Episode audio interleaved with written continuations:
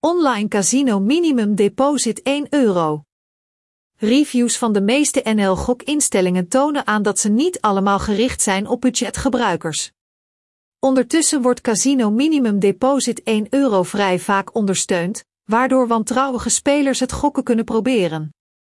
Meestal bieden merken een bonus aan om nieuwkomers aan te moedigen meer te spelen.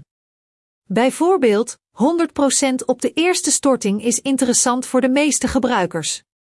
Dus, door 1 euro te storten, eindig je met 2 euro, wat betekent dat je een betere kans krijgt om het casino uit te proberen. Zelfs onervaren spelers spelen vaak met zulke voorwaarden, en casino's met negatieve recensies lijken niet zo eng, omdat u toch geen noemenswaardig bedrag zult verliezen. Minimale storting 5 euro casino online. In termen van populariteit zijn dit soort etablissementen het populairst in Nederland. Spelers die een casino minimum deposit 5 euro hebben gedaan kunnen op de meeste machines spelen zonder het ongemak van een kleine inzet.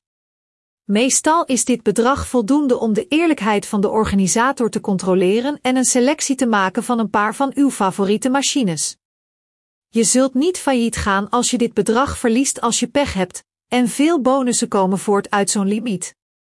Dus als u een etablissement wilt uittesten en een waardige keuze wilt maken, staan de beste etablissementen uit onze zorgvuldig samengestelde lijst tot uw dienst.